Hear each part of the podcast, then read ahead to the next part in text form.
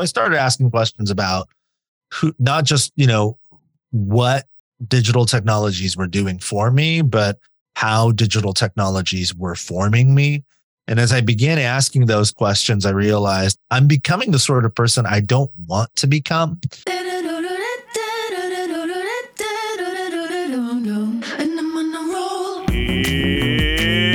It's watering time, everybody. It's time for Apollos Watered, a podcast to saturate your faith with the things of God so that you might saturate your world with the good news of Jesus Christ. My name is Travis Michael Fleming, and I am your host. And today on our show, we're having another one of our Deep Conversations.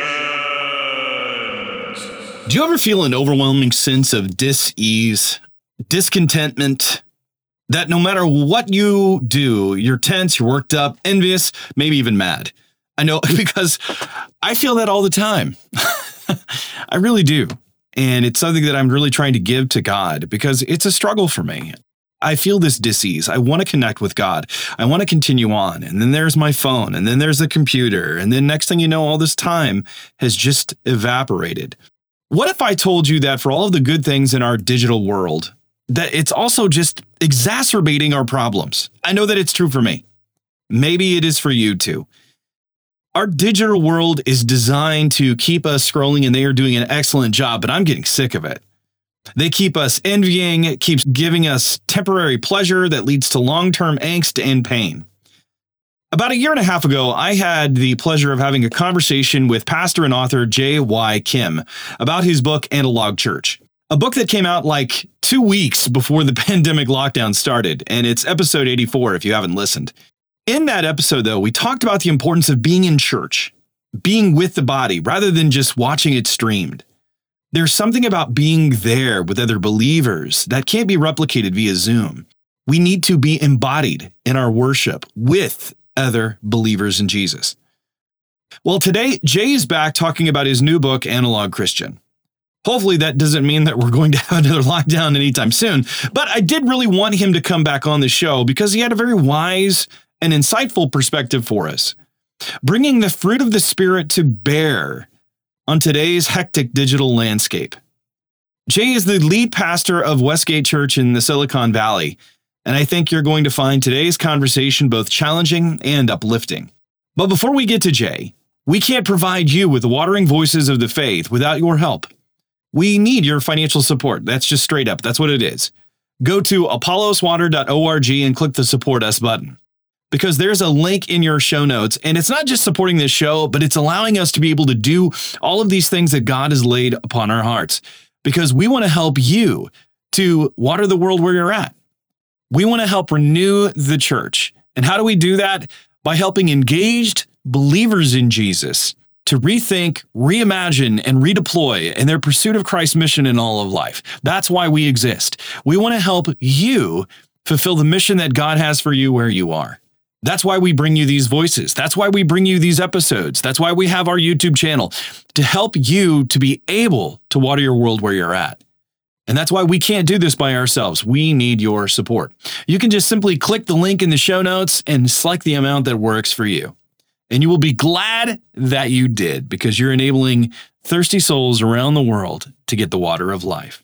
Now, without further ado, let's get to my conversation with J.Y. Kim. Happy listening.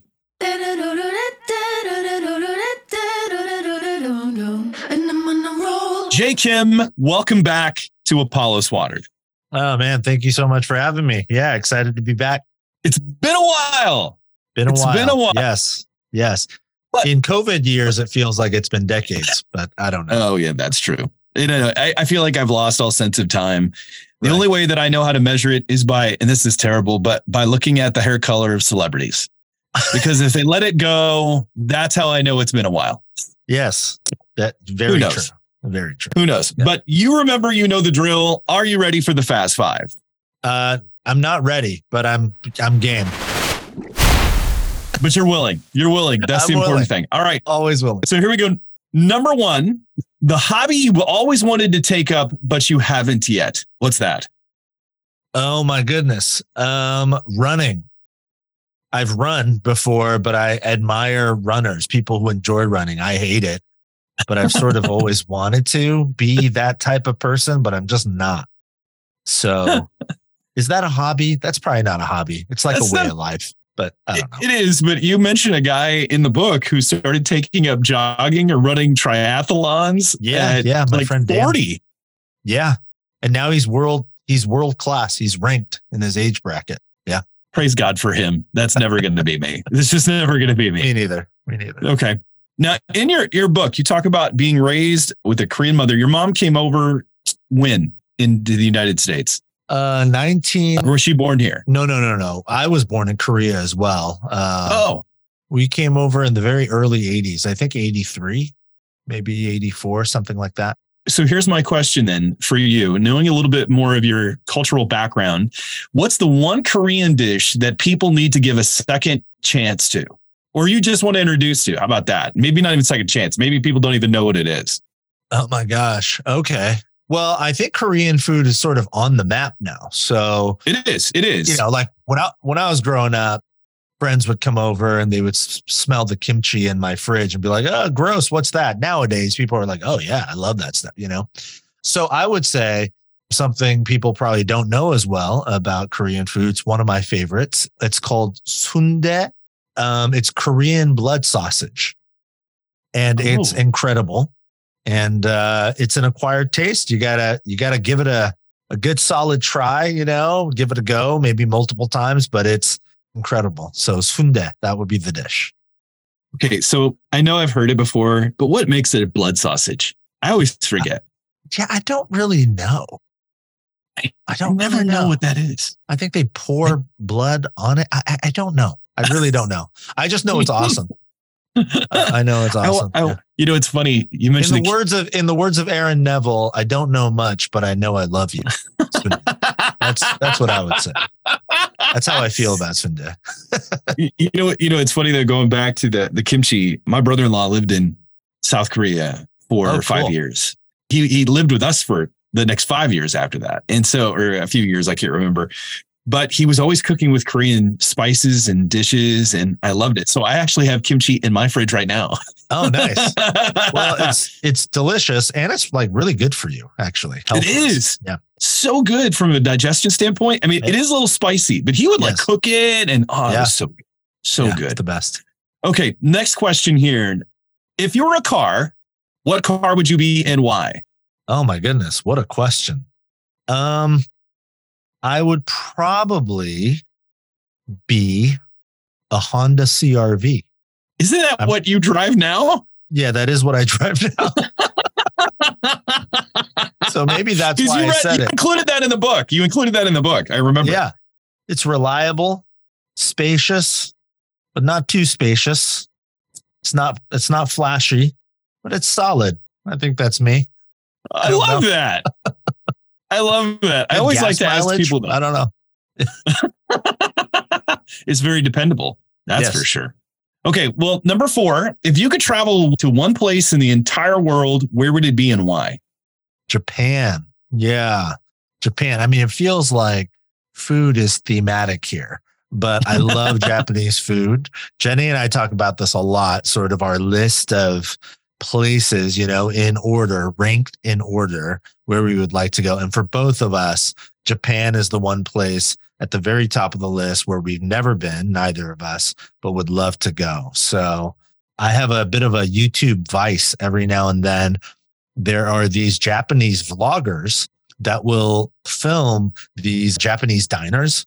And uh, there are these like 40 minute long videos of just, there's no talking. It's literally just a video of the chef at this diner cooking sort of home style Japanese food, serving it in this small little corner diner all over Japan, all these different diners.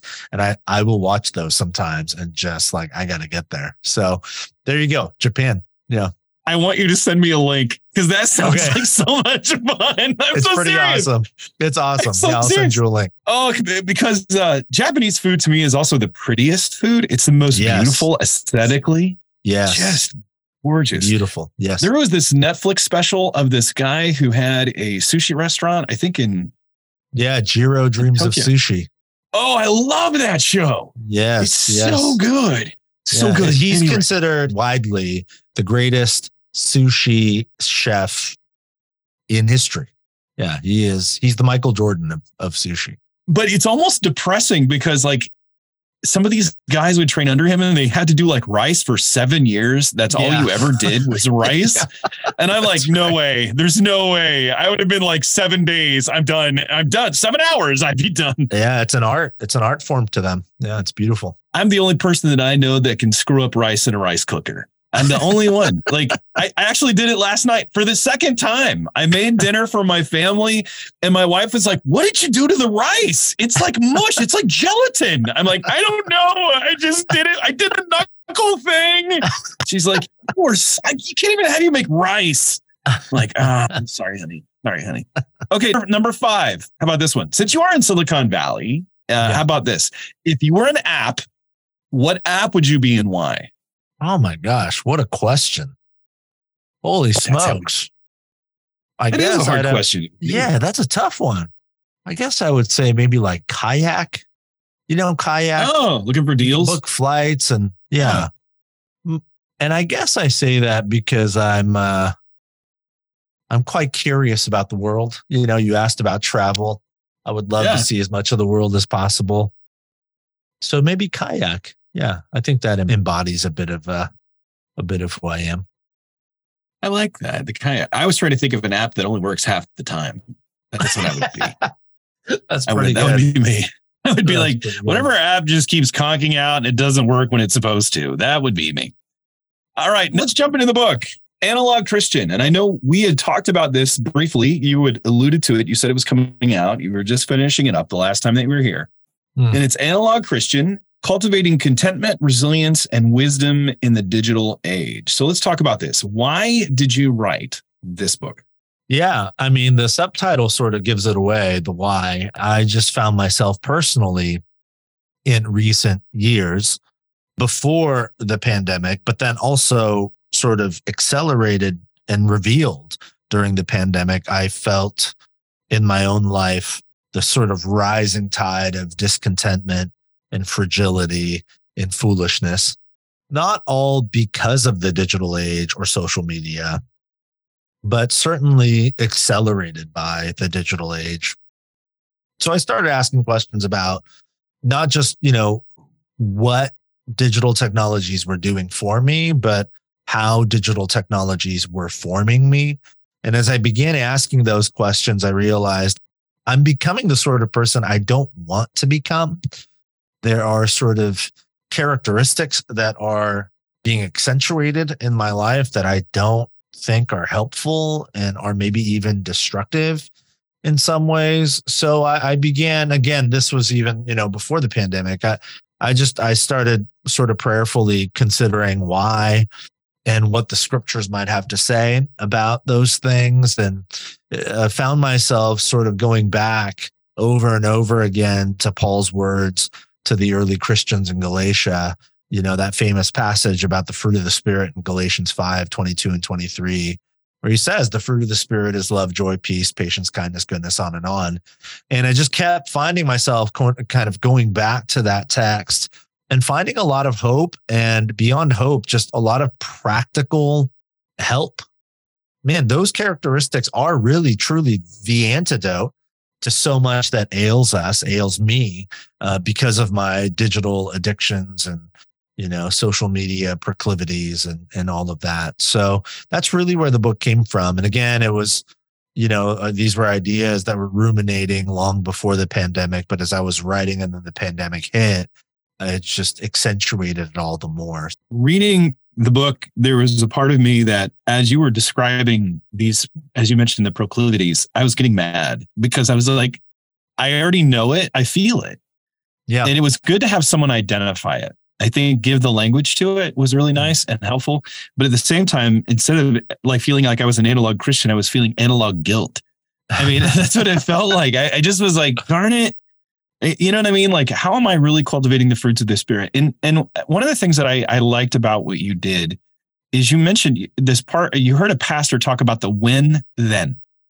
That was early on. Do you remember Mhm. that? Yeah. Can you elaborate? Because I think that really truly captures where many of us are right now. I think I mentioned that in the chapter on maybe comparison and joy, or maybe it's a different chapter. But either way, the when then concept, such a simple idea, but it's so helpful. I heard it from uh, there's a pastor in Washington, D.C. named Mark Batterson, and he said it during a teaching that he gave at his church in D.C. And the whole concept is basically that we believe this lie. It's a myth, but but so many of us believe the idea of when then, meaning when I have fill in the blank, then I will be, you know, happy or satisfied or content or fulfilled or whatever. And that's a myth. There's a British psychologist named Michael Eysenck, uh, and I mentioned it in the book. He he has this concept. He coined the phrase the hedonic treadmill, and by that, what he meant was, you know, hedonic meaning hedonism, the pursuit of pleasure. He suggests he's not a Christian; he's just a psychologist, secular psychologist. He suggests that in the modern Western industrialized world, most people live on a hedonic treadmill, meaning we are constantly chasing pleasure or that which feels good, but it's a treadmill because when you run on a treadmill, you don't actually get anywhere. You're just constantly running in place. And what he meant was the constant pursuit of pleasure is futile because you'll never ever actually reach the sort of contentment that you think the feeling good will offer you. Because the moment you have it, it doesn't feel that good anymore. And now there's something else. There's another carrot dangling in front of you. And that's the whole concept of when then. And I think, especially in the digital age, with sort of the algorithms propagating and fueling the comparison game, you think about just scrolling your Instagram feed. And whether you know it or not, subconsciously, at least what is happening is most of us are comparing the mundane, ordinary rhythms of our actual lived lives with the filtered, glossy highlights of everybody else's highlights. And we know intellectually, okay, that's not what their life is like 24 7 all the time. But even though we know that intellectually, in our bodies, what we feel is, oh man, I'm not measuring up. Like my life doesn't look and it doesn't feel like the amazing life that everybody else is living, at least the life they're living on Instagram. So then we begin to believe, okay, when my life looks like that, then I'll be happy, satisfied, content. But in reality, I think life in the spirit cultivates within us a sense of deep contentment, joy, you know, exp- receiving and giving the love of God, the peace of God in the midst of all the chaos around us. God offers that to us by his spirit here and now, not when our lives look like whatever, but right now in the midst of whatever pain, whatever struggle, whatever ups or downs, whatever peaks or valleys we're going through. It's not when then, it's right here, right now. If we are living life with God, you know, the with God life, as Dallas Willard loved to put it, there's a way in which we can experience deep, meaningful contentment, regardless of what our situation and circumstances may be. We're going to take a quick break and hear a word from our sponsors, and we'll be right back. The most important Bible translation is the one you read. At Apollos Watered, we use several different translations when we're studying, preaching, or teaching. But again and again, we keep coming back to the New Living Translation, the NLT. That's why we are excited to partner together. We are united in the belief that understanding the Bible changes everything. Because if you can't understand it, then you won't read it. We want you to know the God of the Bible, to water your faith so that you will water your world. That's why we recommend getting an NLT. It's the Bible in the language we speak. It's not foreign or complicated, but up close and personal. To save some money, go to Tyndale.com. Use the promo code NLT Bibles. It will give you 15% off. There's an NLT for everyone, from kids to adults, devotional Bibles, study Bibles, and so much more. Get one today because understanding the Bible changes everything, and the NLT is the Bible you can understand. You're talking about the digital age. I mean, I love how you cultivated it or put it within the fruits of the spirit and use that as a counter, as James K. A. Smith says, that counter liturgy. I mean, that counter practice. Like you, you identify one and then you go to the other. But one of the things that actually captured me from the very beginning in the book was when you you actually write about cigarette companies or tobacco companies, because that hit me really hard. Because I've been trying to say this to my children. I see this in myself, but I'm seeing it in my kids even more because they're digital natives. But it's it's crept up around me where my kids were little i would do dishes and i would have the computer on with some tv show that i could watch. Or when smartphones came around i was doing that. And then you wonder why your kids are doing it. And i'm i'm watching them seeing it amplified even further than it is in me. It's really starting to bother me. And so mm-hmm. i i'm always yelling at them like you know this is bad this is bad. But when you presented it this way comparing it to tobacco companies it hit me I want you for our audience to just elaborate on why you brought that out the digital smoke, analog air, and fruit. I mean, you really set the stage with that there, and I know you've alluded to it already, but yeah, yeah, yeah. I tell a story about you know in the 1940s, about 40% of American adults smoked cigarettes, at least socially, many of them regularly. Now that number, that percentage is down to around 10%, 10 to 12% today. So you think about just the size of the drop off in how many adults regularly smoke cigarettes. And the main reason for that is because health science in the last 75 years has shown us, oh, smoking cigarette, tobacco cigarettes is actually bad for your health. I mean, they were aware, but it wasn't as like a widely held sort of agreed upon truth at the time, 75, 80 years ago. So I talk about uh, Camel cigarettes. They hired a company called the William Esty Advertising Agency to develop an ad campaign to sort of create an uptick in, in cigarette sales for Camel. And the William Esty Ad Agency came up with what is now an iconic advertising campaign called More Doctors. And you can Google images of this. They took out full page ads in magazines and newspapers and billboards where they would have images of doctors smoking camel cigarettes. And the tagline would be more doctors smoke camels. And it worked. I mean, camel sales spiked actually significantly after that. And it's because people thought, oh, doctors smoke camel cigarettes. Camel cigarettes must be good for my health. That was what people were inferring. And I share that story because today we look at ads like that and we think they're laughable. we're just like, oh my gosh, I can't believe that that worked, but it did.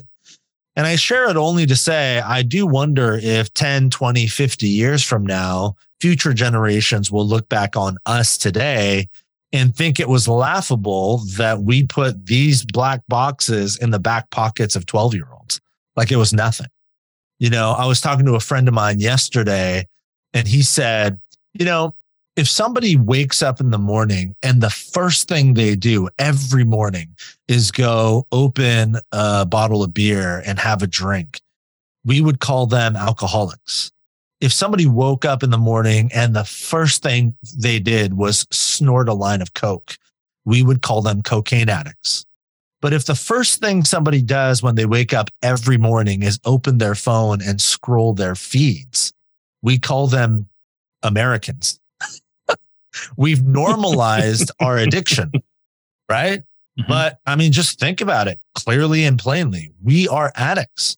Uh, there's some data that says almost 90%, 87% of Americans, the first thing they do when they wake up, the first sort of conscious thing they do outside of like going to the bathroom and stuff. Right, right, right. Is open, it's open their phones.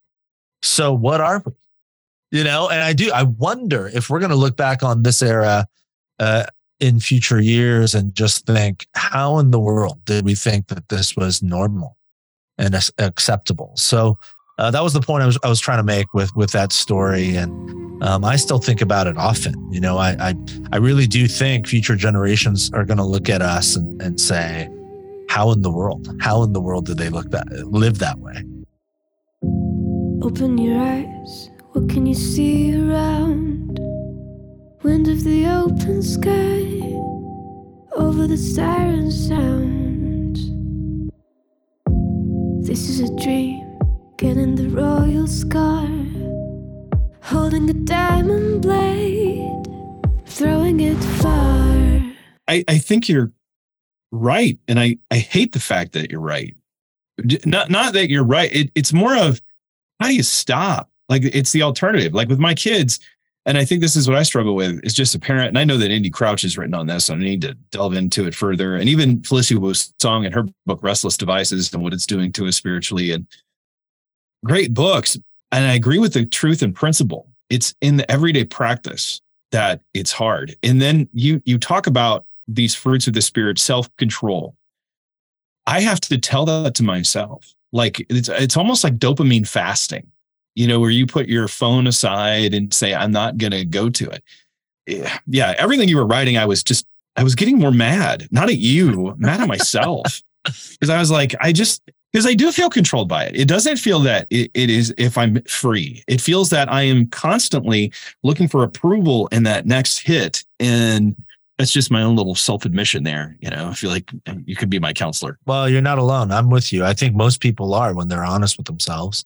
But talking about it is one of the first steps, you know, acknowledging the problem and then uh, saying, okay, I'm going to surround myself with a community of people who can help me sort of stay accountable to the commitments I make.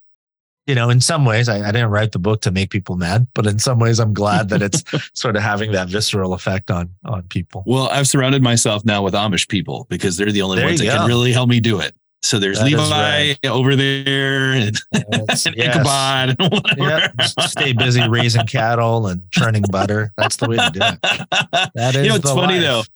Well, you know, it's funny. Full admission, I actually grew up with Amish people. So Oh, no way. I, Cool.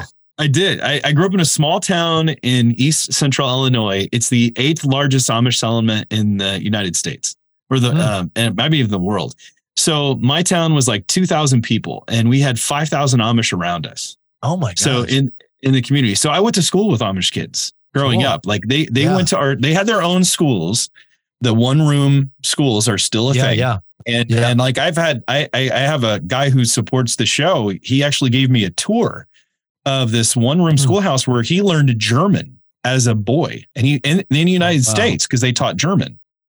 And it would meet during the non-harvest time. So in the winter, because the kids were working all year long. But when I when I grew up with these kids, they would have technology, oddly enough. And like I would I worked at a grocery store and I would I would deliver groceries and they would have a stereo. We used to call it ghetto blasters in the back of the of the buggy and it would be shaking with music. oh, you remember Weird Al Yankovic's like Amish Paradise? Like that was totally my world, man. That was totally my world. But the funny thing is, is that I know a lot of Am uh, like my bro, my um one of my relatives does uh, we call it Amish Uber, where they actually drive Amish people because they have cell phones. That's the crazy thing. They have cell phones. So I'm just like, you can't get away. Even with the Amish, you can't get away. Yeah. Well, the Amish have a website. I think I mentioned it in the book. Yeah, the Amish have a website. What? I don't remember just that the was book. so fascinating. Yeah. Yeah. Maybe that was a different thing piece I wrote or something. yeah, I Amish don't. people have I don't remember that in the book. Yeah. Well, I mean, in what Amish, go Amish.com. I mean, Something who like- knows? Yeah. Who knows? It's just in our world today. Because I remember we, they would try to find rules around the Amish. So they wouldn't have television in their house. They would have it hanging out of their window. Like as long as it wasn't in the house, it was almost like like Judaism, you know, like le- the legalistic aspect. Like you couldn't have years ago, they couldn't have a phone in the house, but they could have one outside on the telephone pole in the yard. So it was some so fascinating. it's so cr- it- Yeah. it is fascinating just from a cultural perspective but I, I to me that was normal growing up like I, I that that was my world so you just mentioned that and i'm every time you talk about this kind of i mean you don't mention digital fast but I, I- I think it was was it Andy Crouch or Felicia Wu Song which said treat your your phone like a three year old you know put your like a toddler Yeah, put it to Andy bed before you do Yeah. yeah That's right. Instead- so Yeah, I'm just Andy like Crouch. and I, I've been looking for the Amish, like Amish, like your way of life is attractive to me. And then they're on their phones, and I'm like, okay, maybe, maybe not, maybe not. You're not as attractive as I thought you were. early in the morning before the sun appears before the world has even stirred. Let's get out of here. You talk about news media and selling division. I mean, we're in this divided time right now, and that's what the news media does. But why is it important for us to keep in mind that the media is trying to divide us? And what can we do about it? I mean, I, I, think most people are aware now, and there's a lot of uh, there's a lot of data about the sort of steep decline in trust, American trust in yeah. journalism. So I think there is an awareness. Uh, but even though there is an awareness, I think you know news media has, though we don't trust it as objective journalism anymore, we've sort of accepted it for what it is and not only accepted it we've sort of embraced it. So um, this is interesting but it, it, goes way back long before the digital age. You think about you know a lot of your listeners will know the name neil postman yeah. who uh, was a, a, social commentator philosopher in the 80s and early 90s and he um, you know his, his famous book amusing ourselves to death. And in it he's critiquing not just technology, but but specifically media and specifically television and television media.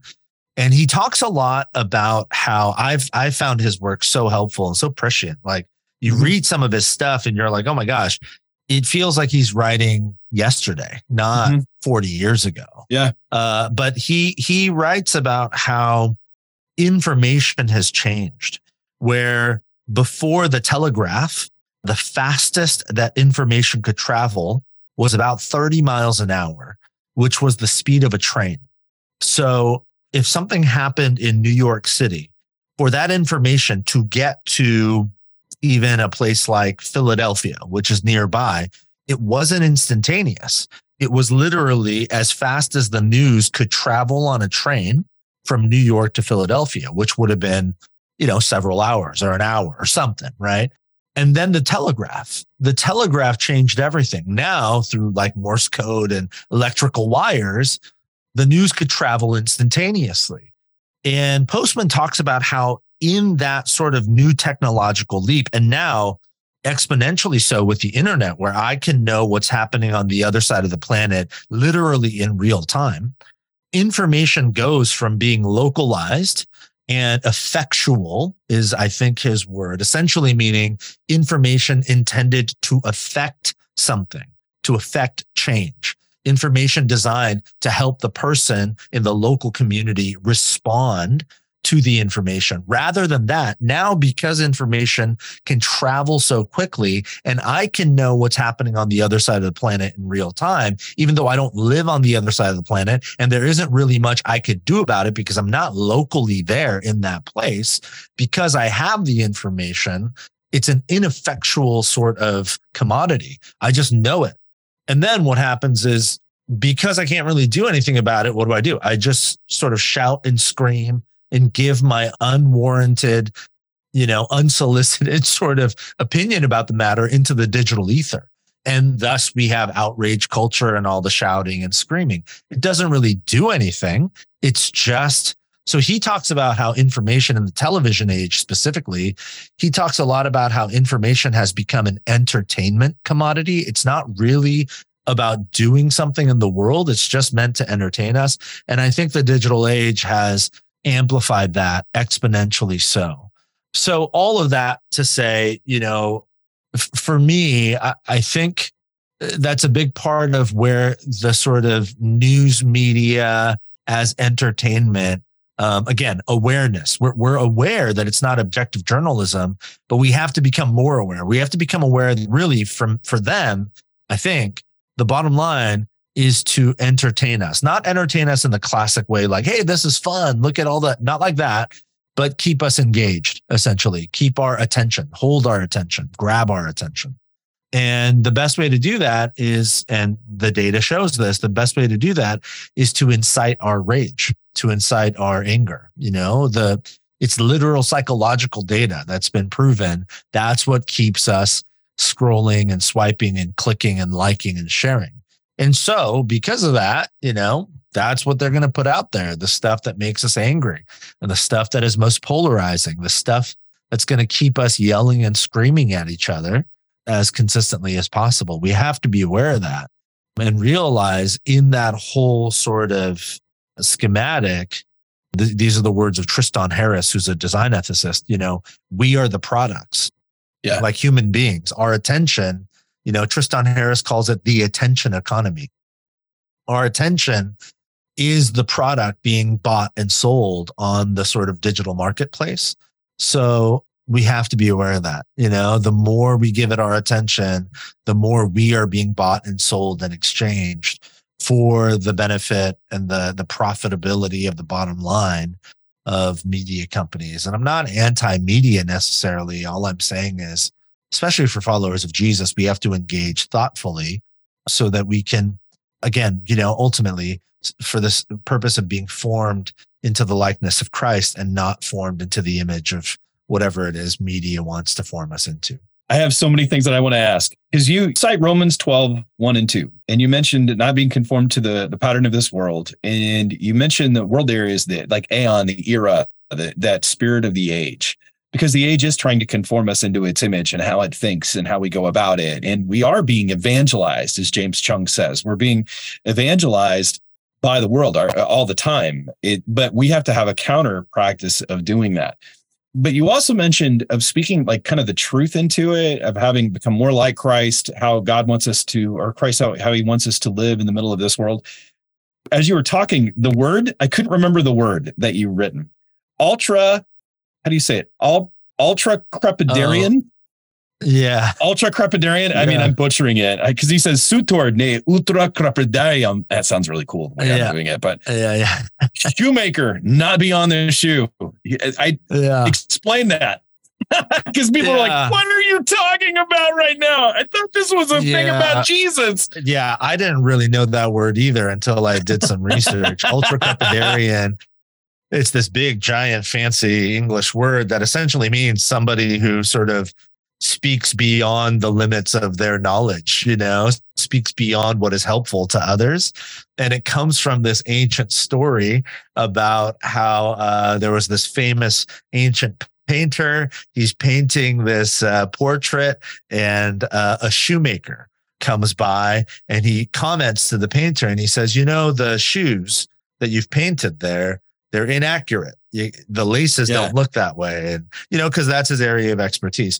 The painter says, Oh my goodness, thank you, shoemaker. You're right. I'm, I'm not a shoemaker. I don't know. I was just kind of going based on memory.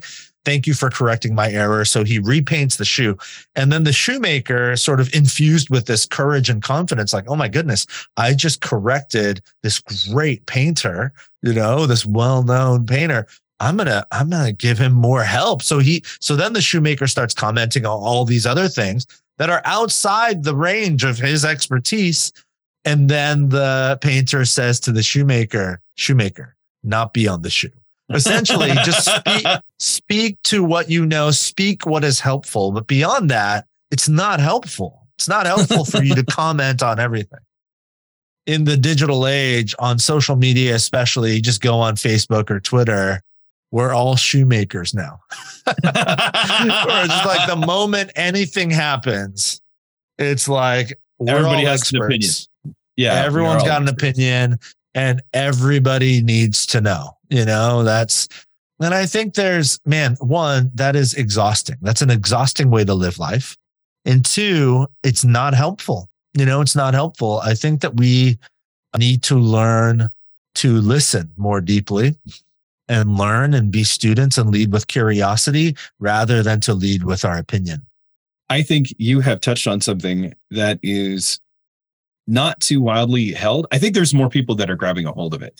But as you said, the culture seeks to divide us and people want to voice their their issue. They have a freedom to do so online that's unfettered, which is also part of the problem. You actually draw that out in January of 20, 2019 when the video of a Native American activist Nathan Phillips, a high school student named Nicholas Sandmann, went went viral. That that's a, a video that many of our listeners will be aware of. But knowing that, knowing that the proclivity of those around us is to react, how do we go about cultivating this wisdom of time in an age of immediate reaction? I'm not sure that there's any other way than to relentlessly refuse to be drawn into the chaos and the cacophony of it all. And to be okay with the criticism that comes your way that you did not respond in a timely fashion. If ever there is a choice to be quick or to um, be wise, I think all of us would choose to be wise. But there is such a pressure to be quick that often the pressure sort of pushes us beyond the, the limits of wisdom. But you think about the wisest people you know in your personal life, they're typically the, the men and women who are non reactionary. You know, they don't react to a particular thing. They seem comfortable enough in their own skin to be able to take deep breaths and to speak when they're ready. Now, there are certainly moments, I think, when uh, something happens, or maybe like in real life, in front of you, some grave injustice takes place. And the most responsible Christ like thing to do is to react and step in and even put yourself on the line in order to counteract the injustice and to fight for justice. For sure, those are realities. But I think more often than not online, that's not what's happening. I think more often than not online, what's happening is this sort of mob mentality that I have got to identify myself with a particular faction or a particular camp when it comes to a particular issue. And if I do not, I'm going to be left out there on my own in the margins, just ostracized. And I think wisdom says we've got to be okay with that. Uh, and some of it to me, this is some of the stuff I'm working on for for future things, but some of it to me, I think, is connected to a, a deep, utter sort of lack of belonging that we experience in, in culture today. You know, again, the data points out that even though we have the internet, which promised us this great global village where everyone would be connected, the reality is since the internet, people have grown increasingly isolated and lonely. We're, we're lonelier and we feel more isolated than ever. And I think because of that, we are looking and longing to belong. And sometimes what that does is it leads us to foolish decisions where we just react and respond, I think in some ways, in order to belong to a particular camp and to not feel alone. But I think the more and more people begin to think about that and then sort of go the way of slowness and patience, the more we will find, oh, there's actually a tribe there of people who don't want to just react to everything, don't feel the need to just incess- incessantly voice our opinion about every particular thing that happens right when it happens, but of people who want to go slower and steadier and, and live more wisely and quietly, uh, to live a listening life rather than a talking or a cacophonous life. There are more people than you might think who, who are there. You know, I think about the um, psychologist, social commentator, and psychologist Jonathan Haidt. He wrote this uh, this article in the Atlantic um, like a year or two ago, maybe a year and a half ago or something, that went viral. I forget the exact title, but it was something like why the last 10 years of America have been so profoundly stupid or something like that. And he's talking a lot about social media and he cites uh, a website. I forget the name of it, but it's this big sort of longitudinal study, research study they did where they found that when it comes to politics, specifically, most Americans are what they would categorize as the exhausted majority and I forget the exact percentage, but it's something like 70% of Americans say that they actually prefer nuance, that they actually are supportive of um, the opposite political party from which they belong on a certain number of issues, that they would love to be able to have a platform to work toward compromise. 70% of Americans. But when you go on Twitter or Facebook, it doesn't feel that way. That's the that's it the thirty percent. Eight percent of Americans Right. But going back to what we said earlier, the algorithms amplify the most outraged voices, which is why when you go on social media, it feels like the entire country is either red or blue, left or right, just right. cleanly and at the extremes. But that's not true. Most people in our country actually say, no, like I'm exhausted by this. I, I would love more nuance. I would love more compromise. I just want what's best for everybody. That's the majority of people.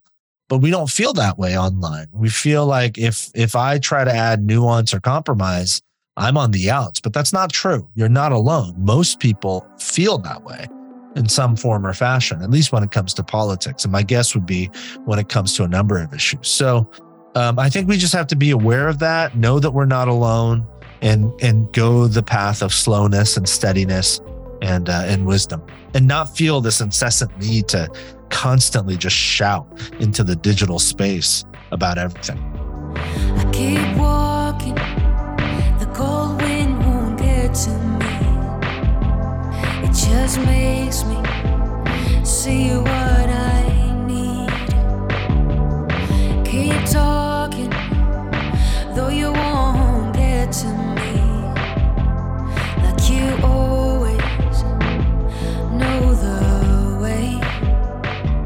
It's the slow and steady, I think, that wins the race. The real discipleship occurs not in the flashy moments. I mean, we all have those moments about on the mountain top, but I think this is part of the problem with a lot of churches in that there's this the, the feeding the moment, the hype. Hype lasts for a moment, but it's the hope that endures, and it's the hope and the real, as you said that that you actually quote him, uh, Eugene Peterson's, you know, a long, slow. Is it what's the, the title? I've got the book. A long obedience in the same direction. Yes. Yeah. Yeah. Be- Yeah. uh, That's where I think that so much of what we have to do is listen. Uh, One of the reasons we picked Apollos as the name of our ministry is that if you remember, Apollos gets converted in this really weird way. He he somewhere along the line hears about Jesus's baptism by John the Baptist. That's how he gets converted. And that's what he preaches. So he's preaching this this very odd thing where where Aquila and Priscilla hear him. Priscilla and Aquila, and they pull him aside to explain the way of God more accurately. And he listened. And that's what we're looking for. We're looking for other people that have gone further along, who have a different perspective, but still within the bib- biblical parameters to help us, like yourself. We want to hear from other people that are that are travelers and pilgrims along with us in this journey as we're all trying to navigate the waters of modernity in this pluralistic post-truth or post-everything world of how to follow Jesus. And this is why I enjoy your your work is that you're addressing something that we're all dealing and feeling with, but you're showing us how to follow Jesus in the middle of all of it. It's not an easy thing to do though, because you yourself are in the same same pathway. Um, there was another thing that you mentioned I wanted to uh, draw out here. You mentioned that Jesus is frustratingly patient. Describe what you mean by that. Yeah. He's just slow. Jesus is just slow. I mean, the the classic example amongst Uh. many examples, the classic example is uh when the synagogue leader Jairus comes and he's like, Yeah. you know, my daughter is about to die. She's 12. Can you heal her? And Jesus is like, let's go. Yeah, I'll heal her. And then they start going. And then there's this woman who's been suffering from this condition for 12 years. Mhm. So since Jairus' daughter was born, this woman has been suffering and her condition would have ostracized her from society and her family and friends. And for a variety of reasons, she thinks that if she can just just touch the edge of Jesus's cloak, his prayer shawl, that she can be healed of her ailment. But because of the laws of the day, the Jewish laws, pure, um, ritual laws of purity and cleanliness, she was not allowed legally to touch other people, but she risks her life and limb literally and like fights her way through this crowd just so she can touch the hem, the edge of Jesus's cloak, his prayer shawl. And she does, and then she's healed. So you think, end of story. The woman got what she wants. Jesus is well on his way to go heal this little girl. But then Jesus stops, and you're like, what? Why? The woman, the bleeding woman, already got what she needed, which was physical healing. But Jesus stops and he's like, Hey, who touched me? And then his disciples, so funny. They're like, uh, dude, there's like a million people around. Everybody's touching you. And then Jesus says, No, no, no. I'm like someone touched touched me. The the Greek word is hapto, which actually literally means like to cling, you know, like to clutch. There's a desperation in that word. So he's like, no, no, no. Somebody reached out and like clutched me. I felt power go out of me. And people were like, oh my gosh, what? And basically the woman confesses. She's like, it was me. This is why I believe there was healing if I would just, you know, touch the edge of your cloak. And then he like spends this time affirming her. He says, daughter, go in peace. Your faith, your faith has healed you. And you would think if you're Jairus at that point, you're like, are you serious, dude? Like, let's go. My girl needs you. She, this woman's already healed. What, what is this? It's, she's good. Like, what are we doing here? And yet that's how Jesus rolls. That's just how he does it, you know, time and time again. I mean, he's like late to stuff. You know, you think about Lazarus as sort of resurrection and, uh, you know, is Mary and Martha are like, uh, dude, you're late, you know, and yet Jesus still, um, you know, brings them back to life. And, but he weeps with them, you know, before he does that. He's able to like sit in moments that are very human and he's never rushed. He's never in a hurry. He accomplishes a lot, but he's never hurried. You know, you think about that Dallas Willard line, which became a, a best selling book for John Mark Comer, you know, the ruthless elimination of hurry. And uh, that's Jesus. Jesus embodies the unhurried life, you know, and man, I think for followers of Jesus, if we want to be formed into Christ likeness, that is going to be one of the most countercultural virtues that followers of Jesus can embody in an age when everything is fast, everything is rushed, everything is hurried, and there's always something else to do. There's always a big next to get to. I think followers of Jesus need to be the sorts of men and women who say, no, like I, I'm not going to rush. I'm not going to hurry. You know, I'm going to linger and live life at a slow and steady pace that's manageable. How you doing? Hard to tell. Kinda tired and overwhelmed.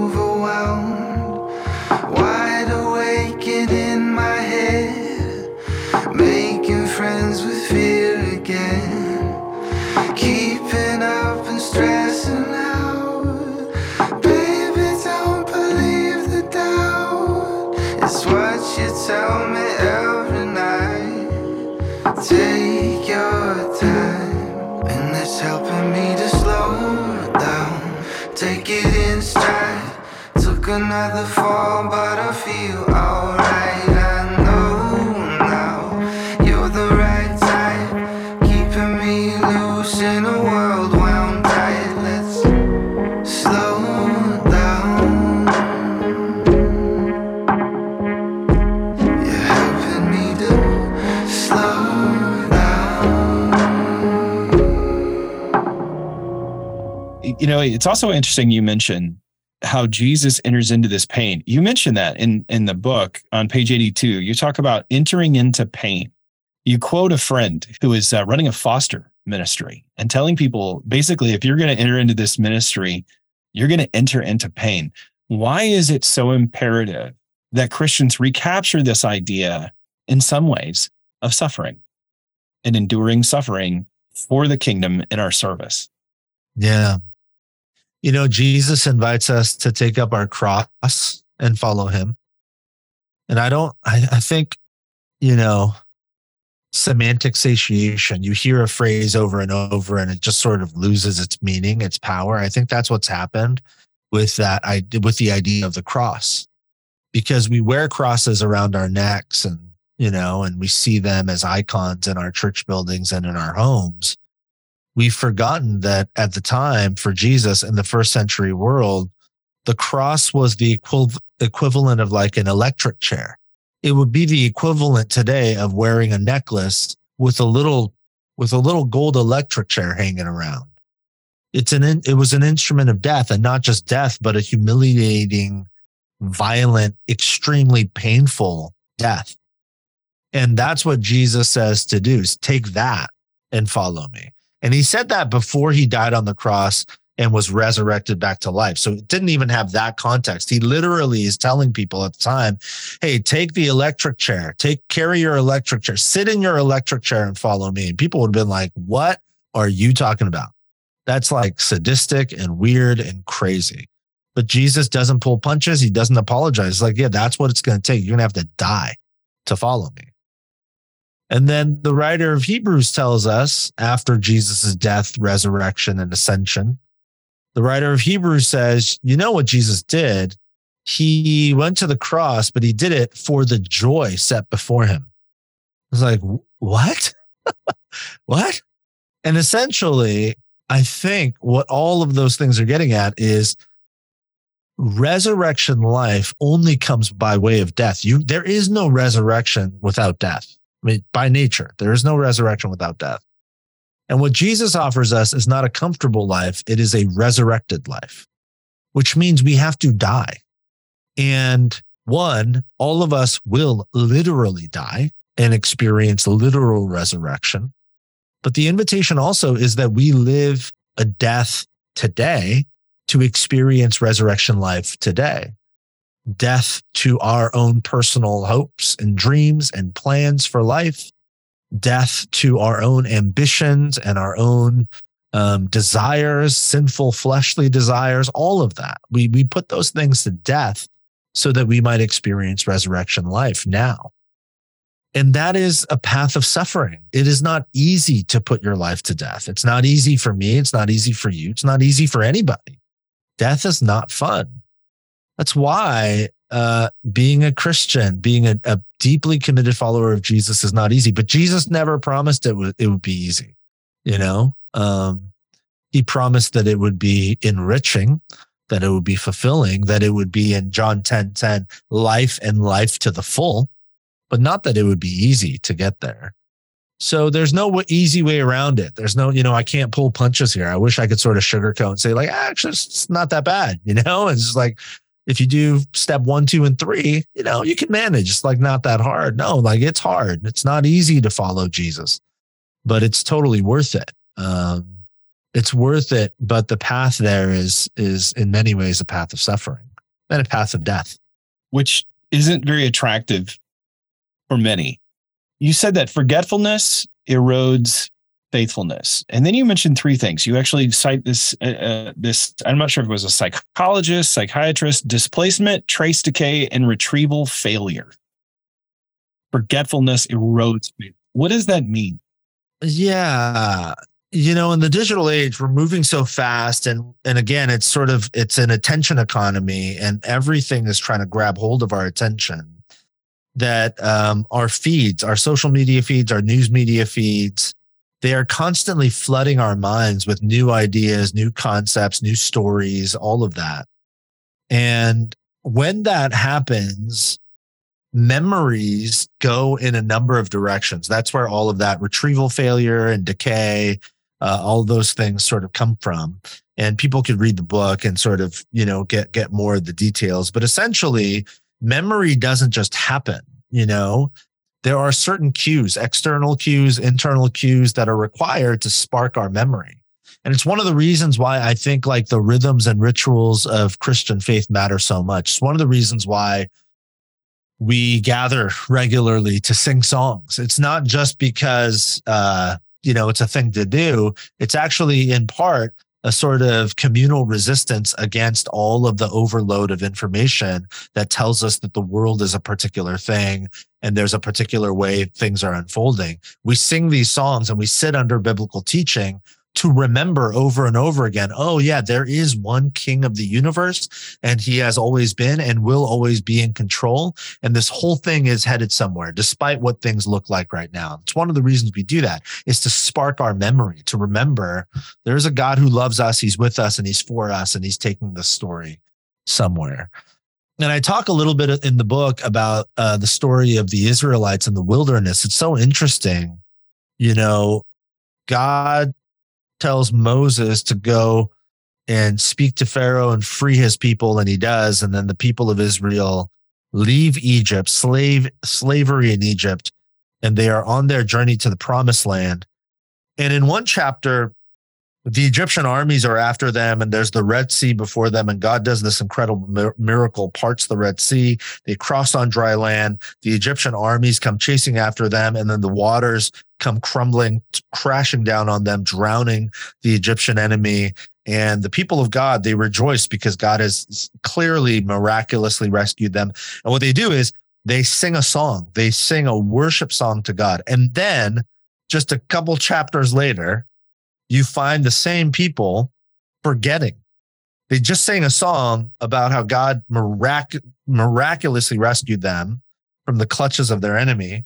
And now they're like taking their gold earrings and crafting idols and worshiping these golden calves. How does that happen? It happens because they forgot. They just had bad memories. It's like God just did this for you and you forgot. And that's what I mean.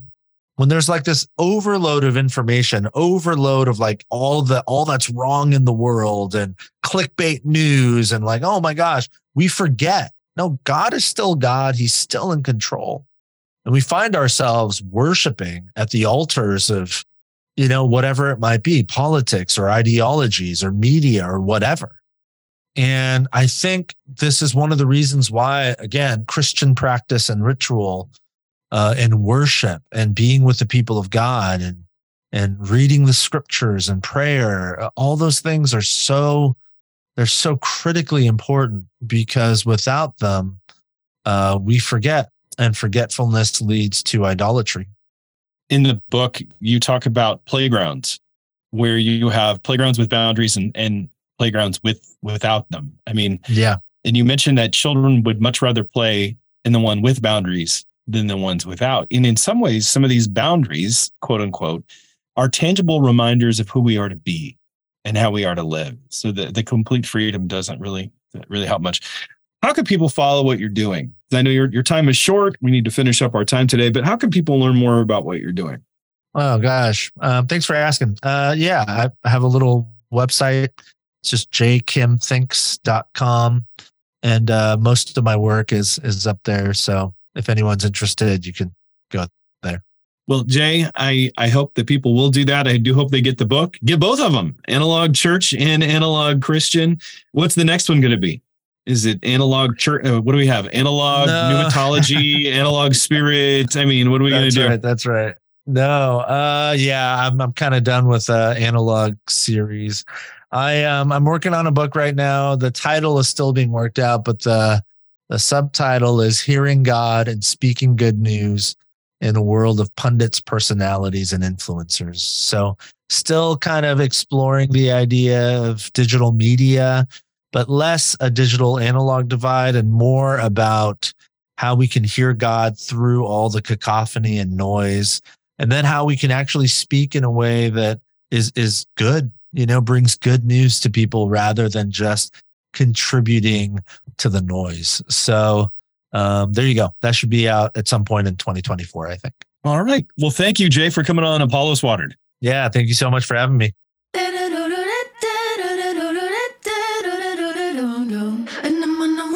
Sometimes our conversations are really deep. I mean, I know we call them deep conversations, right? But they go down really deep into the foundation of what it is that we believe. Because really, it's those foundational principles that help shape everything else that we do.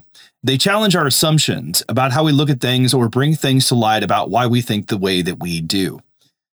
They help us to see ourselves through the lens of other cultures. And today's conversation with Jay is just as challenging, but in more of an embodied, how do I live this out now kind of way. You know, let's face it, we all have to face this. Technology is everywhere and it's harder and harder to opt out. No, if you listen to our show, you know that I grew up around Amish people, but even Amish people have cell phones now. I mean, like, there's no place that you can go. Like, I used to love going to camps up in the middle of the woods in the top part of Wisconsin because there was hardly any cell phone reception. It was wonderful. But it seems like I just can't get away. And honestly, I'm not sure if I want to all the time, but yet I just keep scrolling and I have to be preaching and teaching this truth to myself because we have to figure out ways to live into the fruit of the Spirit. It's crucial for us as believers in Jesus. Our conversation just scratched the surface of what Jay covers in the book. I really do recommend it to everyone, young and old. It's full of the kind of biblical wisdom we need today. And if you're interested in questions of faith and technology, I would also recommend listening into our conversation with Felicia Wu Song in her book, Restless Devices, episodes 95 and 96. So stay tuned to our next conversation with Daniel Yang, Matt Soerens, and Eric Costanzo about their book, Inalienable How the Marginalized Kingdom Voices Can Save the American Church. That's what we're about, is helping you to reimagine and redeploy. And one of the ways to reimagine is to see how God has brought the nations to our culture in this moment to either be reached or to help revive the church where it's at. Also, be sure to rate our podcast on whatever platform that you listen. Please give five stars because, you know, by doing that, you actually help other peoples to water their world because it helps other people to find this show and you become our hero and you get a little bit of applause at the same time. I want to thank our Apollos Water team for helping water the world. This is Travis Michael Fleming signing off from Apollos Water. Stay watered, everybody.